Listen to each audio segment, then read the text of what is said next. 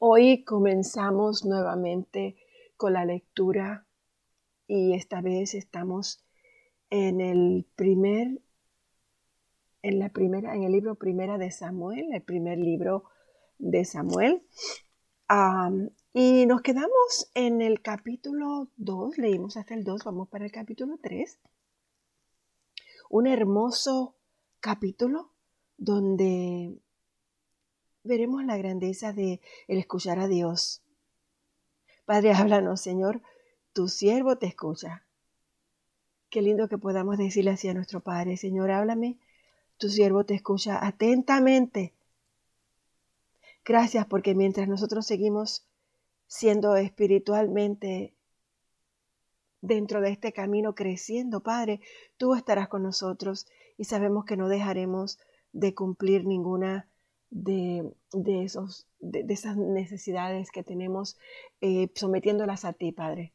Sabemos que tú siempre cumplirás tus promesas, sobre todo las promesas que directamente has sembrado en nuestros corazones.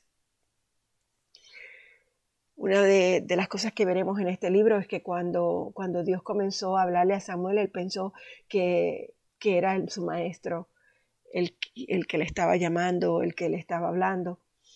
Y las dos veces Elí le dijo a Samuel, yo no te llamé. Luego de la tercera vez es que ocurre esto. Elí por primera vez o por, por fin se da cuenta de que, de que era Dios quien llamaba a Samuel. Y Dios le habló a Samuel con una voz que le era familiar, una voz que le era sumamente familiar para que no tuviera miedo. Samuel estaba acostumbrado a oír la voz de Elí, por lo tanto, cuando Dios lo llama, le, le sonó a Elí. Y de la misma manera Dios quiere que nosotros lo escuchemos a Él.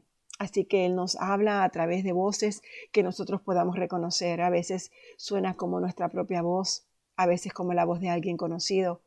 Pero el hecho es que esa voz siempre nos traerá paz cuando Dios es el que habla. Padre, gracias por esto. Así que comencemos con el capítulo 3 de Primera de Samuel. Mientras tanto el niño Samuel servía al Señor ayudando a Elí.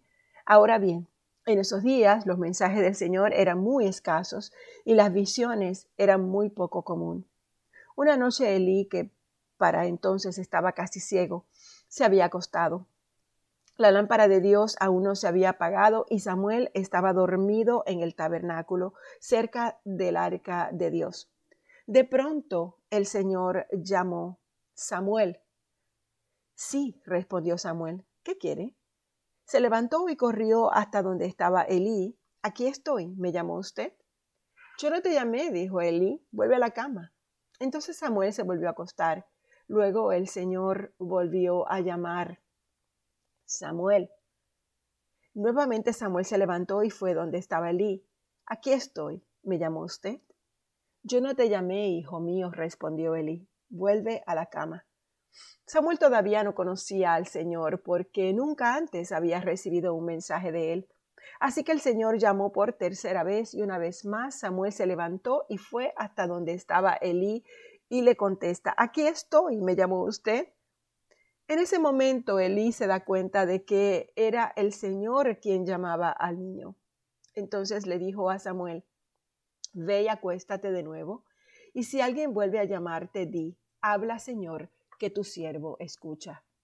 Así que Samuel volvió a su cama y el Señor vino y llamó igual que antes. Samuel, Samuel. Y Samuel respondió, habla, que tu siervo escucha. Entonces el Señor le dijo a Samuel, estoy por hacer algo espantoso en Israel. Llevaré a cabo todas mis amenazas contra Elí y su familia de principio a fin. Le advertí que viene juicio sobre su familia para siempre porque sus hijos blasfeman a Dios y Él no los ha disciplinado. Por eso juré que los pecados de Eli y los de sus hijos jamás serán perdonados ni por medio de sacrificios ni por medio de ofrendas. Entonces Samuel se quedó en la cama hasta la mañana. Luego se levantó y abrió las puertas del tabernáculo como de costumbre lo hacía. Tenía miedo de contarle a Elí lo que el Señor le había dicho. Pero Elí lo llamó. Samuel, hijo mío. Aquí estoy, respondió Samuel.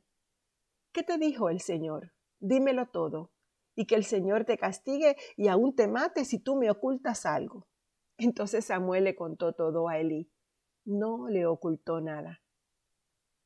Elí respondió, Esta es la voluntad del Señor, que él haga lo que mejor le parezca.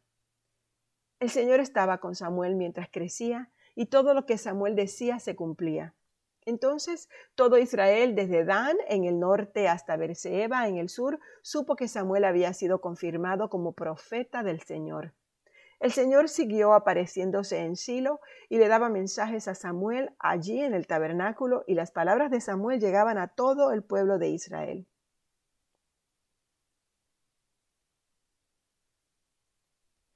En aquel tiempo Israel estaba en guerra con los filisteos. El ejército israelita acampaba cerca de Benecer y los filisteos estaban en Afec. Los filisteos atacaron al ejército de Israel y lo derrotaron matando a cuatro mil hombres. Terminada la batalla, las tropas se retiraron a su campamento y los ancianos de Israel se preguntaban, ¿por qué permitió el Señor que los filisteos nos derrotaran? Después dijeron, Traigamos de Silo el arca del pacto del Señor, y si la llevamos con nosotros a la batalla, nos salvará, nos salvará de nuestros enemigos. Así que enviaron hombres a Silo para que trajeran el arca del pacto del Señor de los ejércitos celestiales, quien está entronizado entre los querubines. Los hijos de Eli, Ofni y también estaban allí con el arca del pacto. Cuando los israelitas vieron que el arca del pacto del Señor llegaba al campamento, su grito de alegría fue tan fuerte que hizo temblar la tierra. ¿Qué estará pasando? se preguntaron los filisteos. ¿Qué es todo este griterío en el campamento de los hebreos? Cuando les dijeron que era porque el arca del Señor había llegado al campamento, entraron en pánico. Los dioses han llegado a su campamento, exclamaron, y esto es un desastre. Nunca antes nos hemos enfrentado a algo así. Socorro, socorro. ¿Quién podrá liberarnos de los dioses poderosos de Israel? Son los mismos dioses que destruyeron a los egipcios con plagas cuando Israel estaba en el desierto. Filisteos, peleen como nunca antes. Si no lo hacen, seremos esclavos de los hebreos, así como ellos han sido esclavos nuestros. Peleen como hombres. Así que los filisteos pelearon con desesperación y de nuevo derrotaron a Israel. La matanza fue bien grande. Ese día murieron treinta mil soldados israelitas. Los sobrevivientes dieron la vuelta y huyeron cada uno a su carpa. Entonces los filisteos capturaron el arca de Dios y mataron a Ofni y a Finés, los hijos de Eli. Un hombre de la tribu de Benjamín corrió desde el campo de batalla y más tarde ese mismo día llegó a Silo. Había rasgado su ropa y echado polvo sobre su cabeza en, señal de dolor. Elí esperaba junto al camino para oír noticias de la batalla, pues estaba tan preocupado por la seguridad del arca de Dios que le temblaba el corazón. Cuando llegó el mensajero y contó lo que había sucedido, un clamor resonó en todo el pueblo. ¿A qué se debe todo este ruido? preguntó Eli. Entonces el mensajero corrió donde estaba Elí, quien tenía noventa y ocho años de edad y estaba ciego, y le dijo, Acabo de llegar del campo de batalla, estuve ahí mismo. ¿Qué pasó, hijo mío? preguntó Elí. Israel fue derrotado por los filisteos, le contestó el mensajero. Masacraron a la gente y también mataron a sus dos hijos Ofni y Finés y capturaron el arca de Dios. Cuando el mensajero mencionó lo que había sucedido al arca de Dios, Elí cayó de espaldas de su asiento junto a la puerta. Se quebró la nuca y murió, porque era viejo y demasiado gordo.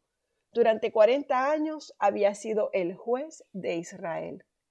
La nuera de Elí, esposa de Finés, estaba embarazada y próxima a dar a luz. Cuando se enteró de que habían capturado el arca de Dios y que su suegro y su esposo habían muerto, entró en trabajo de parto y dio a luz.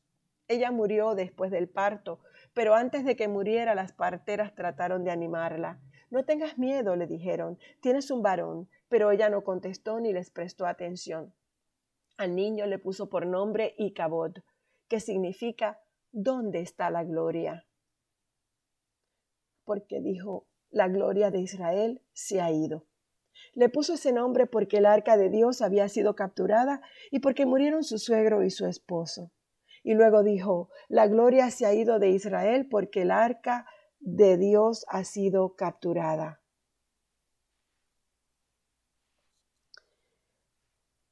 Así que el arca del Señor permaneció en territorio filisteo por un total de siete meses. Entonces los filisteos mandaron a llamar a sus sacerdotes y adivinos y les preguntaron, ¿qué debemos hacer con el arca del Señor? Díganos cómo devolverla a su propio país. Devuelvan el arca de Dios de, Israel junto con un regalo, les dijeron. Envíen una ofrenda por la culpa para que la plaga se detenga. Entonces, si se sanan, sabrán que fue la mano de Dios la que causó esta plaga. ¿Qué clase de ofrenda por la culpa debemos enviar? preguntaron. Entonces les respondieron, ya que la plaga los hirió a ustedes y a sus cinco gobernantes, elaboren cinco tumores de oro y cinco ratas de oro como las que asolaron la tierra. Hagan estas cosas para demostrar su respeto a Dios de Israel. Tal vez entonces Él deje de afligirlos a ustedes, a sus dioses y a su tierra. No sean tercos y rebeldes como lo fueron Faraón y los egipcios. Cuando Dios terminó con ellos, estaban deseosos de dejar ir a Israel. Así que construyan una carreta nueva y busquen dos vacas que acaben de tener cría, asegúrense de que las vacas nunca hayan llevado yugo, engánchelas a la carreta, pero encierren sus becerros en un corral. Pongan el arca del Señor en la carreta y junto a ella coloquen un cofre con las ratas de oro y los tumores de oro que estarán enviando como ofrenda por la culpa. Después dejen que las vacas vayan a donde, por donde quieran. Si cruzan la frontera de nuestra tierra y van hacia Bet-Semes, sabremos que fue el Señor quien trajo este terrible desastre sobre nosotros. Si no la cruzan, sabremos que no fue la mano de Dios que causó esta plaga. Más bien sucedió por pura casualidad.